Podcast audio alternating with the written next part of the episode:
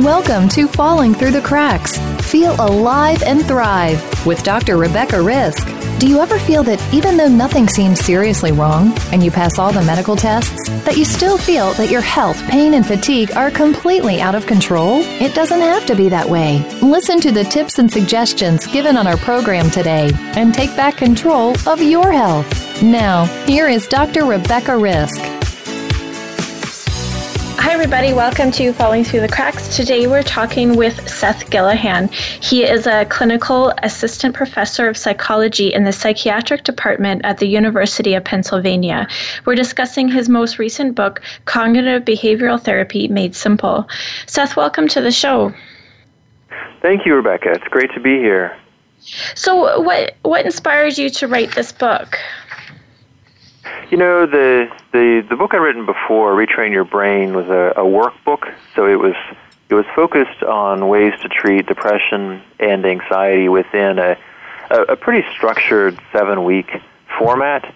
And so so there there are a couple aspects of that that I wanted to uh, kind of add to in a subsequent book. One is we had thought about including a mindfulness component in that one but just because of the space limitations, we weren't able to really do it justice, so we didn't include it really. Besides, I think mentioning it, um, and and the other part was we wanted something for people to use who didn't necessarily need to go through the whole whole workbook, the whole seven week program, and instead might want a, a resource they could come back to, they could kind of sample from the chapters that were most relevant.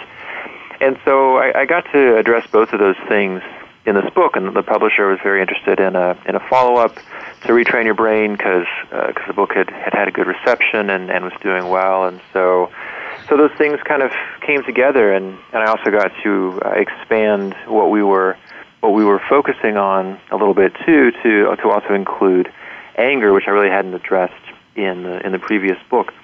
So so yeah, I was really happy to have the, the chance to uh, bring those those different threads together in this more recent book. So I, I think um, it might be important to know what cognitive behavioral therapy is so people can understand. Yes, absolutely. And, you know, to some extent, the, the specific definition depends on who you're asking. But what people tend to agree on is that CBT, as it's, as, it, as it's also called, involves addressing the, the thoughts that we have and, and understanding what those thoughts are and how they affect our behaviors and our feelings, and addressing the, the behavior patterns that we have and, and the things that reinforce our behaviors and the outcomes of, of those behaviors, and how behavior is related to thoughts and feelings. So you'll, you'll often see this kind of this model of CBT, which examines the ways that our thoughts our feelings, our behaviors all interact with each other and uh, affect and are affected by each other. And it's a pretty simple model. It's pretty straightforward, and I think that's that's what appeals to a lot of people about CBT is that it's a it's a pretty straightforward approach. It tends to be relatively uh, brief as as therapies go, and it it focuses generally on a, a pretty well defined problem or goal, and and the idea is to help a person move toward that goal as quickly as possible. So I know one thing that, that is very traditional for us to think is that we can't change how we think or, or how we are. Um, you know that are once we're set in our ways. I guess the old saying, "You can't te- teach an old dog new tricks." Um, but what you're saying, of course, is that that's not the case. So can you just uh, explain that for us a little bit? Yes, it's a great question because that that is often the assumption that you know we've we've seen ourselves or we've seen other people behave in you know, the same way or, or similar ways for a long time, and, and maybe we've made efforts to change and they haven't been successful, and so maybe we kind of throw in the towel on ourselves or on other people. We say, well, I guess people really can't change, and and there are parts of ourselves and tendencies that will will probably always carry with us. But but one of the real benefits of CBT is recognizing that that there are factors that affect our behaviors and, and other patterns that we might not be aware of. And a lot of the work in CBT is, is in identifying what those patterns are because we're we get conditioned in certain ways. You know, we might we might always repeat a certain action and, and not understand the the things that led to it. Maybe the way that, that we're rewarded for doing that behavior, even though it doesn't seem to make any sense. And so, so by by practicing things in a more systematic way, understanding our, our patterns, and then coming up with with a plan, often in collaboration with a therapist, we're we're much more likely to be able to break those patterns and and build new ones that are more effective and and ones that we can keep practicing and, and strengthening long after therapy is over. So, how is CBT, cognitive behavioral therapy, different from your traditional talk therapy, where you would just go in and and you know hash out what was going on? Yeah, well, it's got a lot of overlap in in terms of you know ideally, and and I think most of the time we're we're with you know sitting with a, a supportive person who who wants to be helpful to us, and and just that that human connection and an outlet to discuss things can be really helpful and, and feeling understood and, and heard. Uh, all those things are a part of CBT. And then what what tends to distinguish it, although the, the boundaries seem to be blurring uh, to some extent, but it, it's going to focus more than a lot of therapies on uh, doing work in between sessions. So it's often called homework uh, so practicing things that, that are, are talked about in session. There tends to be a lot of continuity from week to week. So if I'm working with someone in a, a pretty structured way in CBT, I may start the session by saying, "So last time we talked about this and this, um, and you'd plan to do these things. You know, how did things go this week? Uh, and, and we'll review some of the homework together, and then you know pick up the thread from the week before. So I think the structure and the continuity and and again the the specific focus on thoughts and behaviors and on on ways to start to shift those are what are what distinguish CBT so, um, can you just give us an example of what that would look like? Let's say, just looking at the um, cover of your book, and let's say I'm dealing with anxiety, because you list a few things that um, this can deal with. I'm sure it can deal with more than what's listed here. But let's say I'm dealing with anxiety. Um, you talked in your book about social anxiety. So, if I came in for a CBT uh, appointment, how would that get addressed?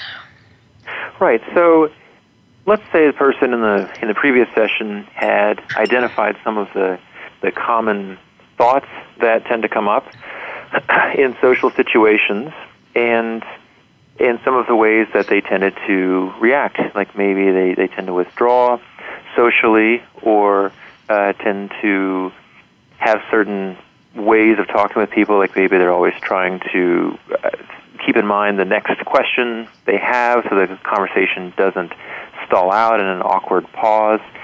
And so we would have worked in the previous session to shift some of those behaviors. So maybe the, the person had planned with a therapist to you know, go to a party that they had thought of avoiding, and while they were there, to not just engage in conversation, but to engage in a different way. So I'm, I'm not going to stand in the corner. I'm not going to uh, keep my hands in my pockets the whole time.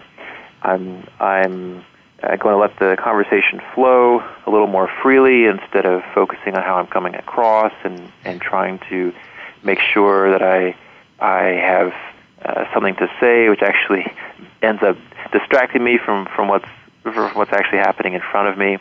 And so when the person comes back, we'll talk about you know so how did that party go, and I think that that expectation that we're going to review how things went, I think it tends to be one of the more helpful parts of the treatment because I think it's we, we all need to, I guess, in some sense, a, a way to be accountable. Know that that someone besides us is rooting for us and uh, is going to be asking us how things went. And a lot of a lot of people I meet with have told me, you know, I uh, wasn't planning to do this, but I knew you were going to ask me, and so so I did it, and and and and person can get a lot of benefit from it for that reason. So so that's how it tends to look in in social anxiety, and uh, and of course, you know, in the process, we're going to talk about in general, you know, how did your week go? So if, if something really important happened that that wasn't uh, on the therapist's radar, we're going to give the person a chance to talk about that. And I mention that because I think some people have the idea that I'm going to be so, as a patient, I'm going to be so kind of um, uh, straitjacketed into this treatment. I'm not going to be able to talk about things that come up or emotions that I have unless it's just sort of you know part of the, the carefully uh, restricted recipe of, of treatment, and, and that's not the case. At least that's not the case in in in good CBT. So um, you you lay out it in your book um, things that are important and and how this works. So one thing you talk about is collaboration and participation. Can you tell us what that is? Yes, uh, one of the, the fundamental assumptions of CBT, and I don't know that it's unique in this way, but but certainly is is part of the the guiding way of thinking about it is that the the therapist and the patient meet as equals. That's not to say they have equal roles. Their roles are different, but the the person who's coming in is the expert on her life and knows uh, what's what's worked for her in the past and what hasn't worked so well, and she's the one who's going to be you know carrying on with whatever she practices after therapy is over, and so there really tends to be a, a spirit of collaboration. It's it's again when when done in, in what I think of as the right way, that it's not a, a top down type of relationship. It's not something where the the therapist has the answer and the the patient's uh, job is to discover what it is but instead to kind of mutually explore together and and uh, so if I if I'm asking a person about her thoughts about uh, uh, a, a challenging event that came up, I really want to know what her thoughts are and and want to examine them together. And I don't know. I, I think people often assume that a, a CBT therapist is going to tell them that their their thinking is wrong, and in fact, that's that's usually not the case. There are good reasons why uh, we think what we think, uh, but instead we're just going to think together about whether there might be more adaptive ways uh, to to think and to to be um, in in a person's life. Well, you know, from from what I understand of where these these core thoughts come from that are causing us issues, often we don't even understand where they come from. They might have been something when we were quite young, or or a learned behavior from our parents that we didn't realize that we were learning, and um, it it must be very difficult to even recognize that that's what's in our way if if it's normal to us. You know if it's something that you grew up with a behavior you grew up with or um, you know someone telling you a certain thing i, I can imagine um, that it's very difficult to even recognize.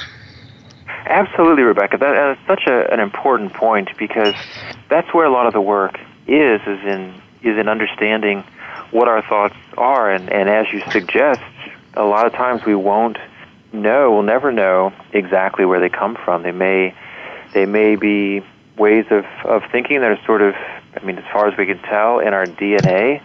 They might be things we learned, uh, as you said, before uh, we were really able to, to lay down memories of those events and you know, just all the little things that we, we pick up on all the time. I mean, I think we're, we're being patterned in ways that we just don't we don't realize. For example, I mean, I, I think of this as sort of a, uh, a tangential example, but baby names.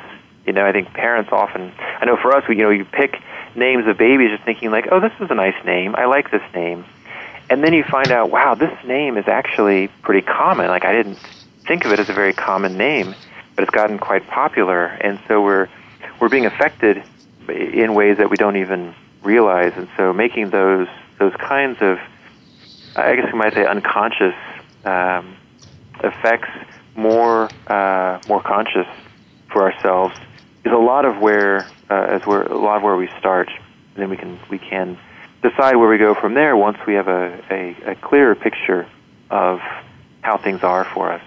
Um, you know, that, that definitely um, makes sense. We're going to take a quick break. We're talking today with Seth Gillihan, and we're discussing his book, Cognitive Behavioral Therapy Made Simple, and we'll be back shortly.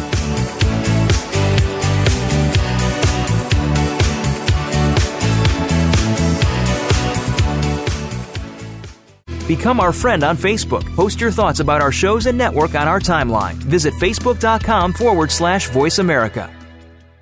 There is a difference in health and wellness programs. There can be mainstream programs, and then there is something extra. That something extra is called Tips to Keep You Healthy, Happy, and Motivated with your host, Kristen Harper. If you want to hear some behind the scenes talk radio when it comes to health and wellness, the why as well as the how, be sure to tune in each week. This show will inspire you to be healthy and happy for life, as well as become the best version of yourself. Listen Tuesdays at 3 p.m. Pacific Time, 6 p.m. Eastern Time on Voice America Health and Wellness.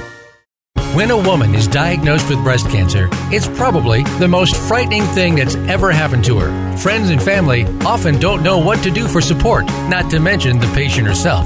That's where Breast Friends Cancer Support Radio comes in. Join Becky Olson and Sharon Henifin, breast cancer survivors and advocates. They help by providing inspiration, information, and most of all, hope. Tune in Wednesdays at 9 a.m. Pacific Time, 12 noon Eastern Time on the Voice America Health and Wellness Channel, and Thursdays at 9 a.m. Pacific Time on the Voice America Women's Channel. Can grief be good for you? Absolutely.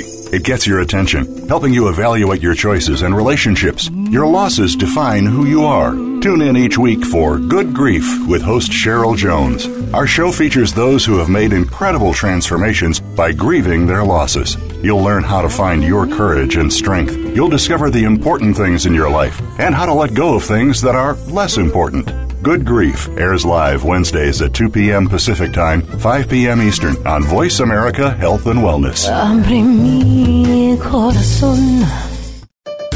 Your life, your health, your network. You're listening to Voice America Health and Wellness.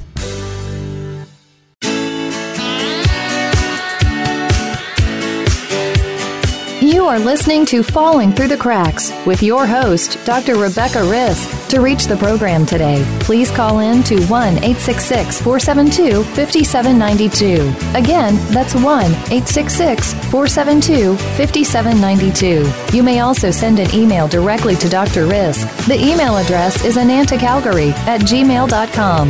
Now, back to Falling Through the Cracks. Feel alive and thrive. Hi, everybody. Welcome back. Today we're talking with Seth Gillihan. We're discussing his book, Cognitive Behavioral Therapy. So, um, Seth, we, we talked about, you know, the uh, participation and recognizing um, the problems. But, I, you know, as I mentioned before, I think it's really difficult for people to recognize the problem. And I know it might be easier if you're in a session with somebody who, of course, is trained to see, okay, this is the thought pattern that might be causing you some distress how can somebody do that just using your book? So the the general idea is to pay attention to the times when uh, when our emotions shift uh, and maybe shift suddenly. So you know, a common example is you know you're walking down the street, you're feeling basically all right, kind of neutral, and then you, you see someone, and after after seeing the person, you don't feel quite as good. Maybe you feel a little uh, like just this this kind of uh, like the feeling something bad just happened.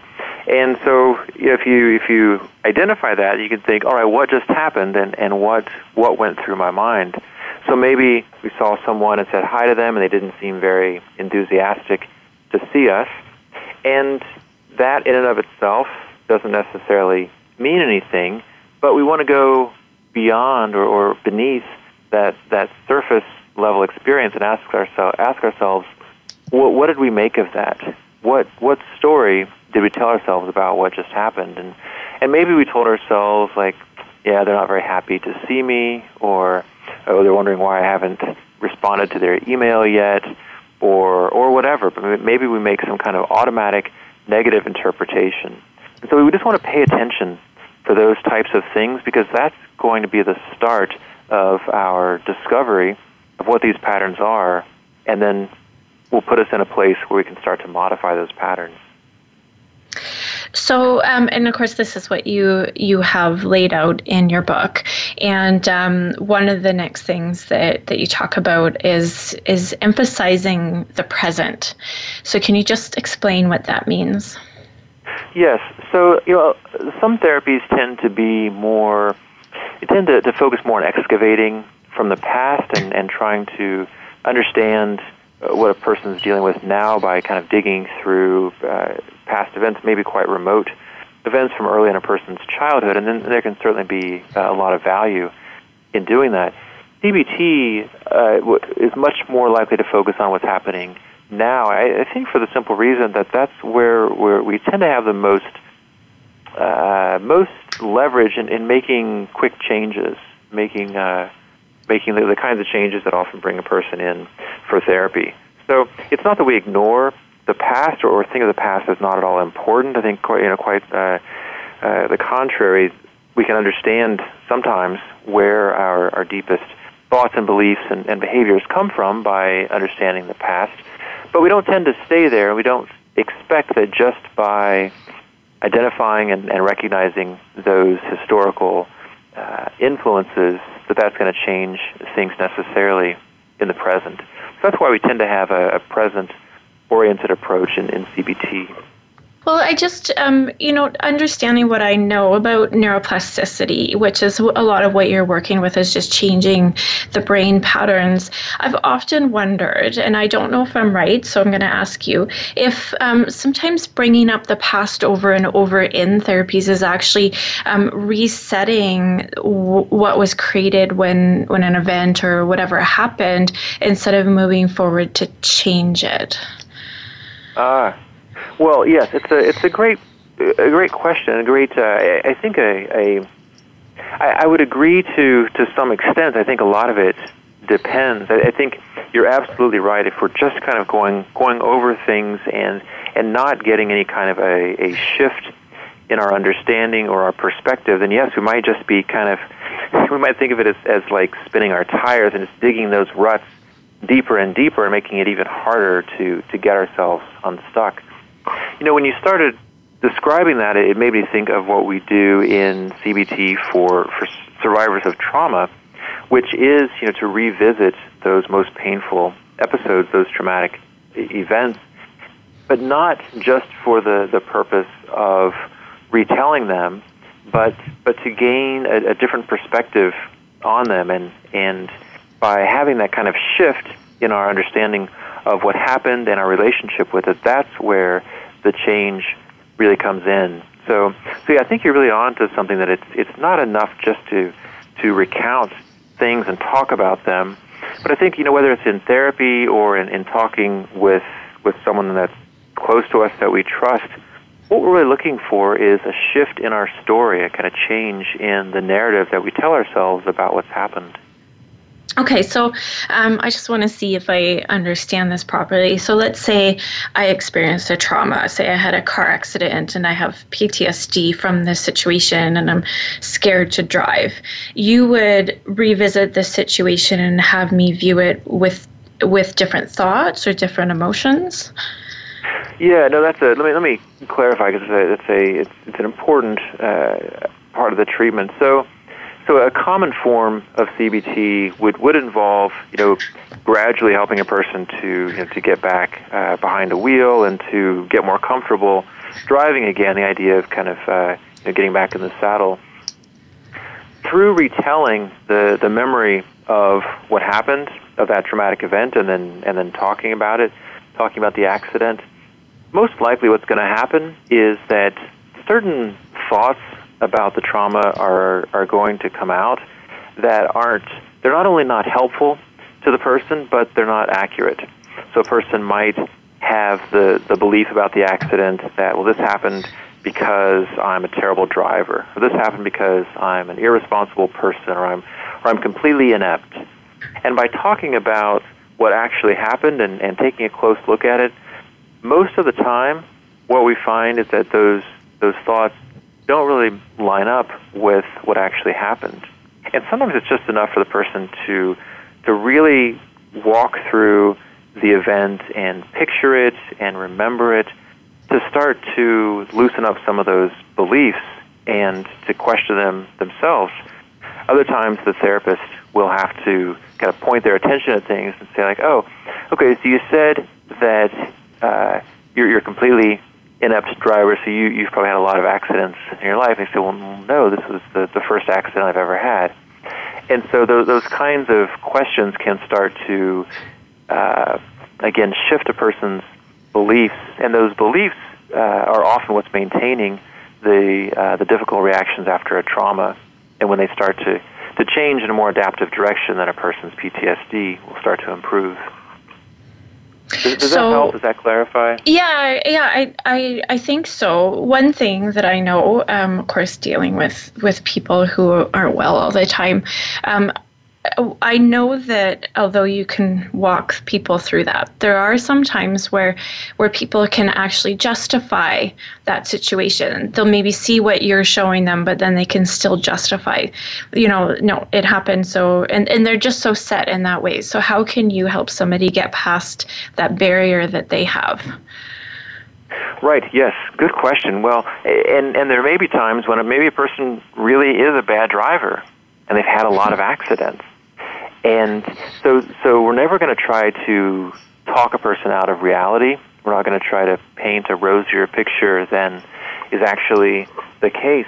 Uh, I mean, there are times when people really have made the the wrong decision, and so in that case, it's not going to be a matter so much of, of changing their belief about what happened, but but it changing the implications about it the person might believe uh, I'm a terrible driver, and therefore I am a worthless human being.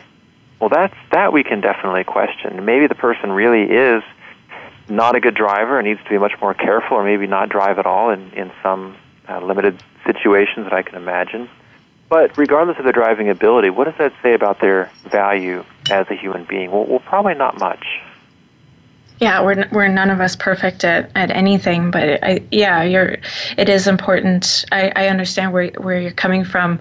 Um, we take those things, those mistakes we make or decisions, and and then we we can blow those up. I think this is a very common human nature thing yeah. to do to take it uh, very personally and make it about ourselves, and um, and and then those um, the self thoughts that that we go into about who we are, which then of course can recreate the problem. So if you have anxiety about driving and you think you're worthless, you're going to then get say social anxiety as well and that's going to escalate from there because you haven't addressed the, that, that core feeling of what this has created or what was there before this happened.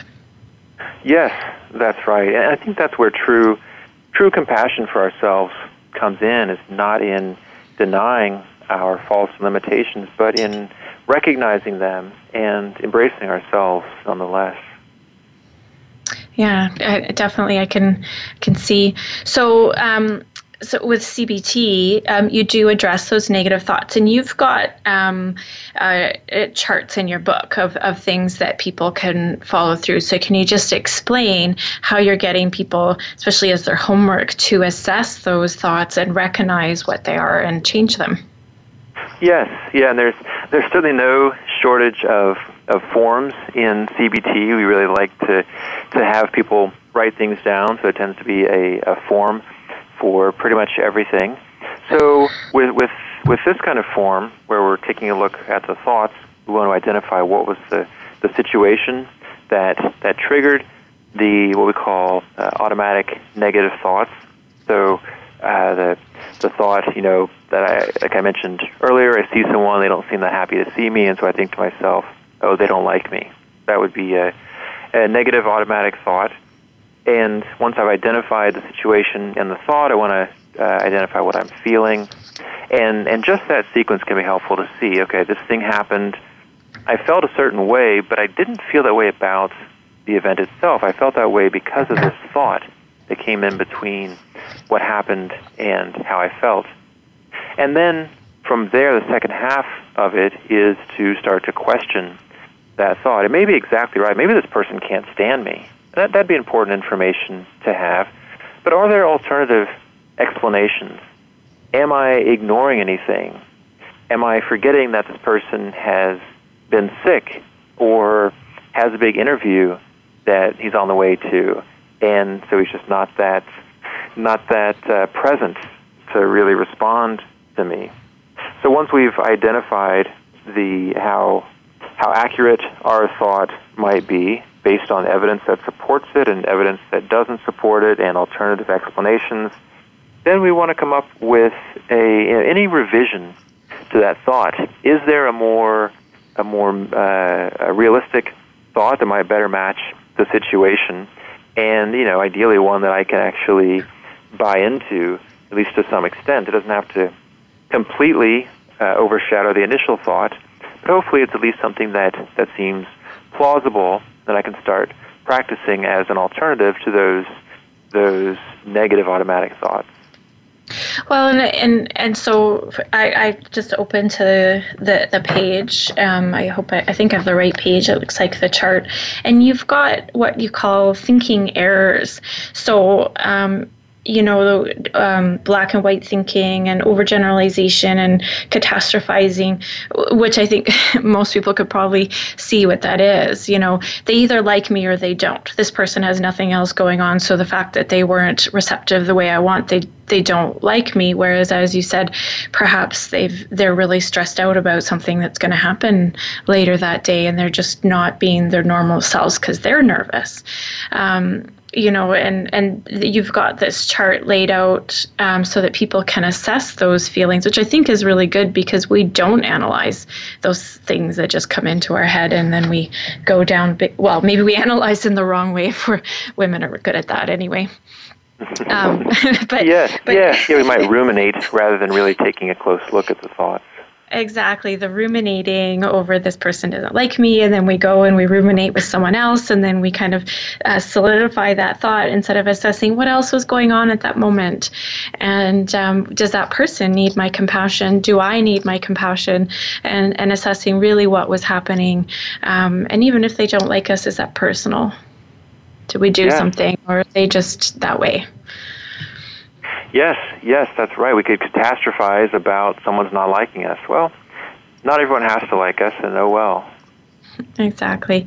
Um, yeah, I, you know, I've I've I've seen charts similar to this before, um, and I I really enjoy them. I think it's really important for us to go through this, you know, especially the the people, the patients that I deal with who are, you know, chronically ill for a long period of time. And it's actually difficult to deal with your emotions at that point. But then when you start to get better, if you don't assess those things that you went through, of course, you're going to be stuck in in those patterns. And um, the the mental health is just as important as the physical health when we're on this journey to wellness. So I love books like yours that make it you know really easy for us to see that there is a, a path that we can go on to change these things. Well, I appreciate you saying that, Rebecca, because I, I I didn't include this kind of chart in my previous book, and I I was torn about whether to include it here. You know, do we need to talk about specific categories of these thoughts? I mean, I didn't I didn't invent these. These are are ones that Aaron Beck and David Burns and others have talked and written about. But I, I agree with you. I think it is helpful to have these kinds of categories like ah, that's all or nothing thinking. Ah, that's that's catastrophizing. To be able to kind of quickly dispatch these thoughts once we've learned what our patterns are. Well, yeah, and if you if you can't have a, a word for it, um, it's the same as when people don't feel well, but they actually don't know, say, what anxiety or depression is, which actually happens a lot. It's really hard to understand what you're going through if you don't know what it is you're going through. And it's, I think it's the same with the thoughts. If you don't know you've got this black and white thinking about how that person felt about you that day, you're not going to look at the situation and assess, okay, maybe they needed some compassion because of that that interview.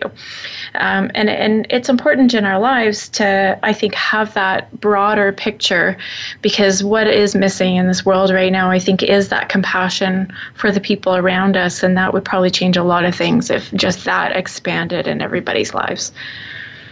Wouldn't it? I know, I couldn't yeah. agree more. Yeah, I, I think so. Um, we're going to take a quick break. We're talking today with Seth Gillihan. We're discussing his book, Cognitive Behavioral Therapy Made Simple. We'll be back shortly.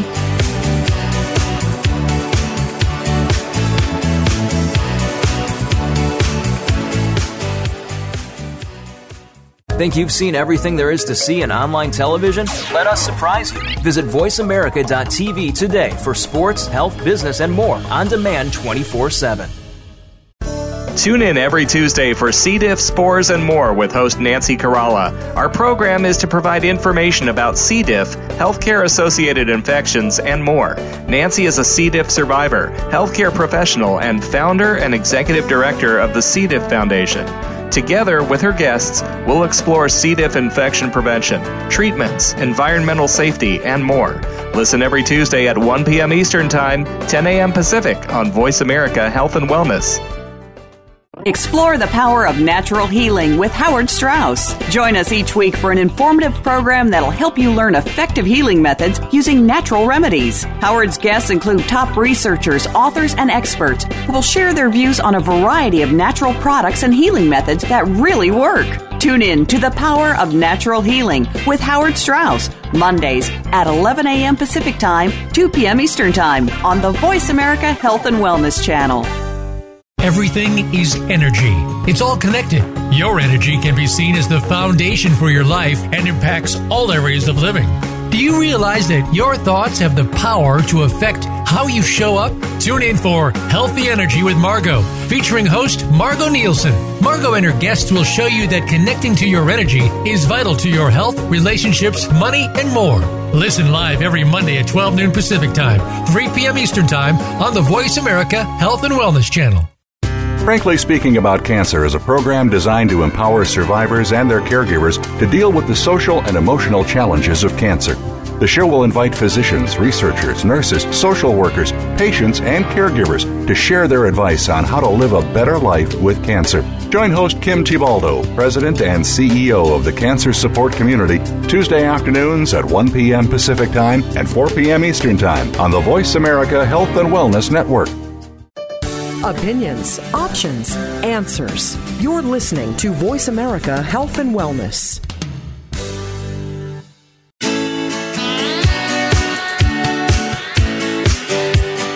You are listening to Falling Through the Cracks with your host, Dr. Rebecca Risk. To reach the program today, please call in to 1 866 472 5792. Again, that's 1 866 472 5792. You may also send an email directly to Dr. Risk. The email address is anantacalgary at gmail.com.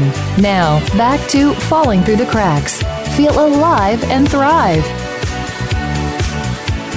Hi, everybody. Welcome back. Today we're talking with Seth Gillihan. We're discussing his book, Cognitive Behavioral Therapy Made Simple. So, um, I, I want to talk a little bit about mindfulness. You mentioned that in the first segment. And, uh, you know, it's a, a common topic these days, which I think there is a reason. Just like what I said before the break, it would be nice if we could have more compassion in the world. Um, how does mindfulness play into all of what we're talking about, you know, our depression, anxiety, mental health? What does that do for us? Well, you know, there, there was a recognition uh, a couple decades ago or more that that uh, the, the the tools of mindful awareness can be really helpful as part of a therapy, and so it's actually considered the the third wave of cognitive behavioral therapy are, are mindfulness based approaches and acceptance based approaches, and and so the big idea is that so much of our suffering, including anxiety, depression, overwhelming uh, other overwhelming emotions like anger come because we're we're resisting what is. We're kind of fighting against reality, and our attention is focused elsewhere. So a common a common example would be you know worry. I mean, worry by definition is about something that is not now. It's something that, that might happen in the future, and so I'm I'm not focusing on what's happening in the present, and I'm also trying to fend off something I'm afraid could happen. And so, a, a really powerful antidote to both of those can be practices of, of mindfulness and meditation. So, coming into the present, focusing on what's happening right now, which prevents my mind from running away with these kinds of catastrophic uh, catastrophic fears, and uh, and also accepting that I can't entirely control what's going to happen in the future, even though our, our minds would really love to, to be able to make sure things we're afraid of don't happen. And so, eh, it's, I've, I've said before, mindfulness practices are, they're kind of like sleep in that they seem to be good for, for pretty much everything. There's, there aren't many, many struggles that, that we've thrown mindfulness at where people don't, don't tend to find a lot of benefit. So um, let, us um, give an example. Let's say that I'm prone to anger, because um, that was something you, you brought up earlier, and uh, I'm in a situation, um, uh, let's say I'm driving and somebody's cut me off. What would I do to deal with the road rage and the anger in that moment so that I can be aware of it with the mindfulness? Well, so yes. When I, when I think about dealing with, uh, with excessive angry reactions. I think you know anger tends to be kind of a, a hot and a quick emotion and and an impulsive one, and so we want to find ways to slow things down, to uh, you know, take a, a brief pause, which can can uh, sometimes help us to to make a better choice. So in that example, I might uh, take a a cleansing breath before I act, and even that pause um, might be beneficial and I'm going to want to be aware, kind of uh, in in the moment, in the present, what's happening in my body. Kind of notice that my I'm having a, a kind of uh, sympathetic nervous system reaction that I'm I'm I'm going on high alert, and I can can feel that in my body. And by starting to take that kind of that, that sort of bit of a distancing perspective on my experience, I mean, I'm, I'm I'm getting closer to it on the one hand because I'm paying attention, but I'm also, by doing that, I'm not lost in the emotion. Maybe I can maintain a little bit of perspective on it and say, wow, I am really angry right now. And I know it can happen when I'm angry because it's happened before. And I'm, I'm now me. I'm speaking from personal experience. There are times when I've when I've reacted in anger. I thought, oh boy, if I had thought for for two seconds before doing that, I might have chosen a different response. So those are those are some of the strategies uh, that we want to want to that we can use with mindfulness to to start to slow things down, and then the, the mindfulness approaches intersect with with our thinking and our our behaving strategies. Where if I've taken that little pause, then I'm in a better position where I can can think and plan my behaviors in better ways. So if if I started to do this program and I was working on a certain emotion, is there um, like what would I expect to experience? What what is the journey like over time? Well, so you know, initially we're going to define some goals and uh, and then identify what the um, what the treatment plan is going to be, what things I'm going to want to focus on, and then each uh, generally each week we want to uh, make a plan for the, the kinds of things I'm going to want to be practicing. And I mean, I think what, what most people find, certainly what I find myself, is that it's it's not an entirely linear process. There are meaning it's not it's not a straight line that's always on the up and up if we're we're trying to uh, change things or improve things. So there are going to be times when we we react uh, in a in a more help, helpful way, the way we're intending to, and there are times when, when our old patterns are going to come out. And so I think that's a, a, a central part of the work is in accepting that we're we're not going to be perfect in how we do it, and that's perfectly all right. And in fact, that's that's exactly what we should expect. So I always encourage a person starting out to to bring uh, hopefulness and and optimism, and also skepticism and to say, you know, let's let's see how this goes. We'll try out some new things, and and if I'm willing to do that, chances are that I'm going to get a lot of benefit.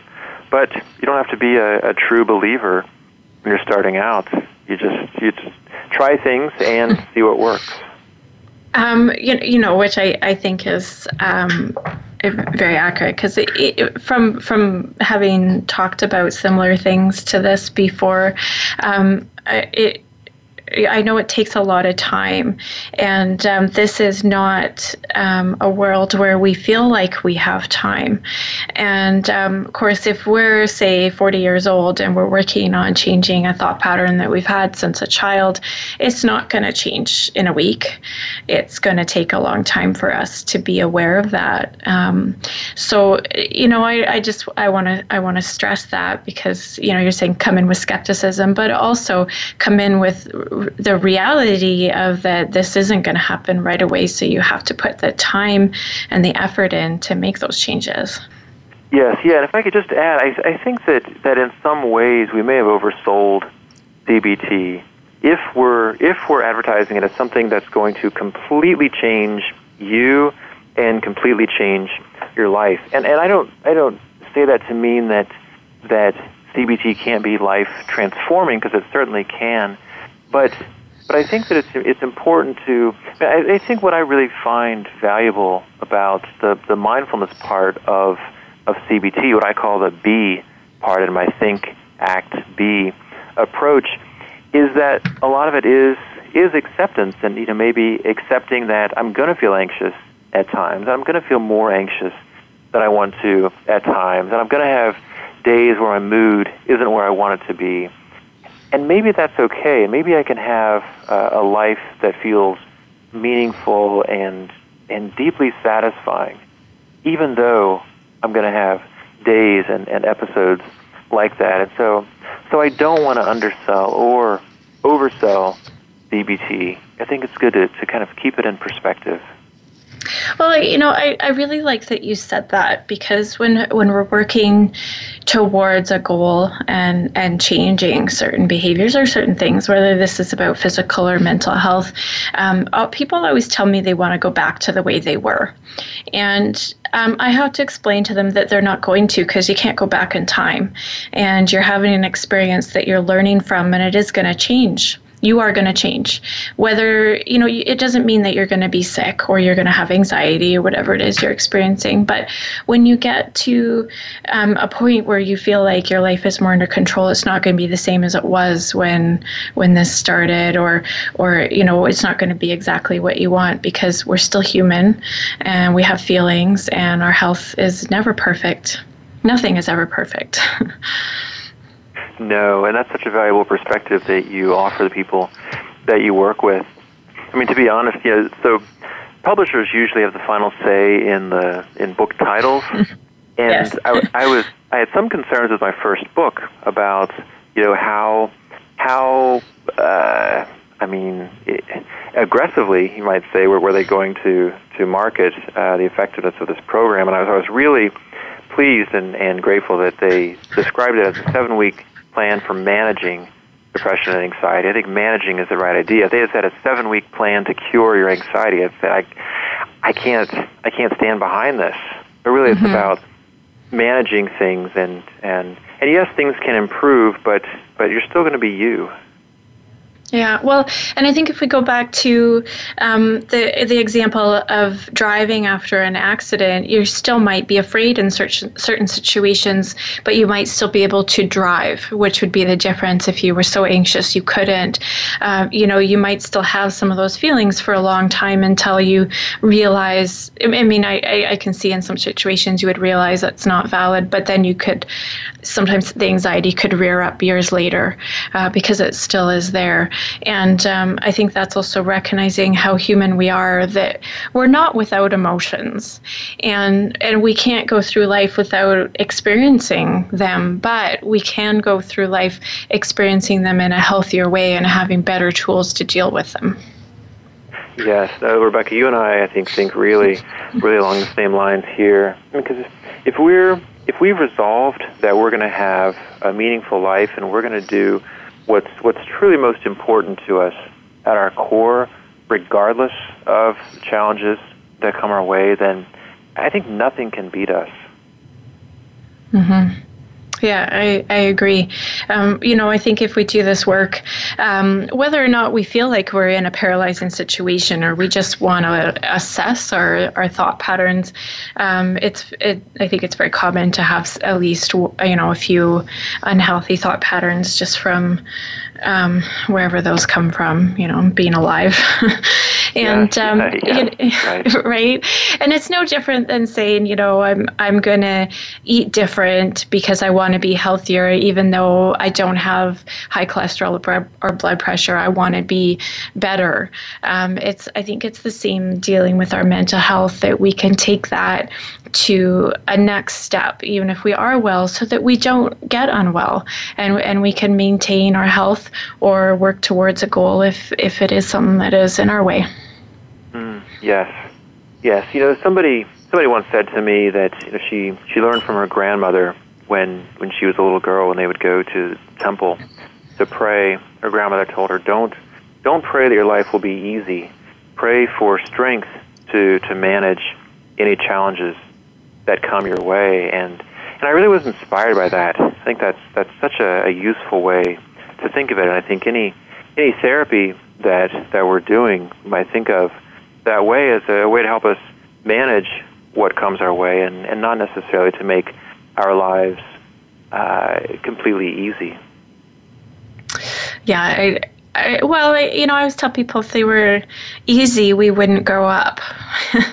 you know, we we wouldn't yeah. we wouldn't have any lessons to learn. If you, uh, you know, good examples. if if you never got um, lost an appointment because you were late and they always fit you in, you would never learn to be on time. So we have to learn to have certain behaviors, and those those are done by trials, and some are harder than others.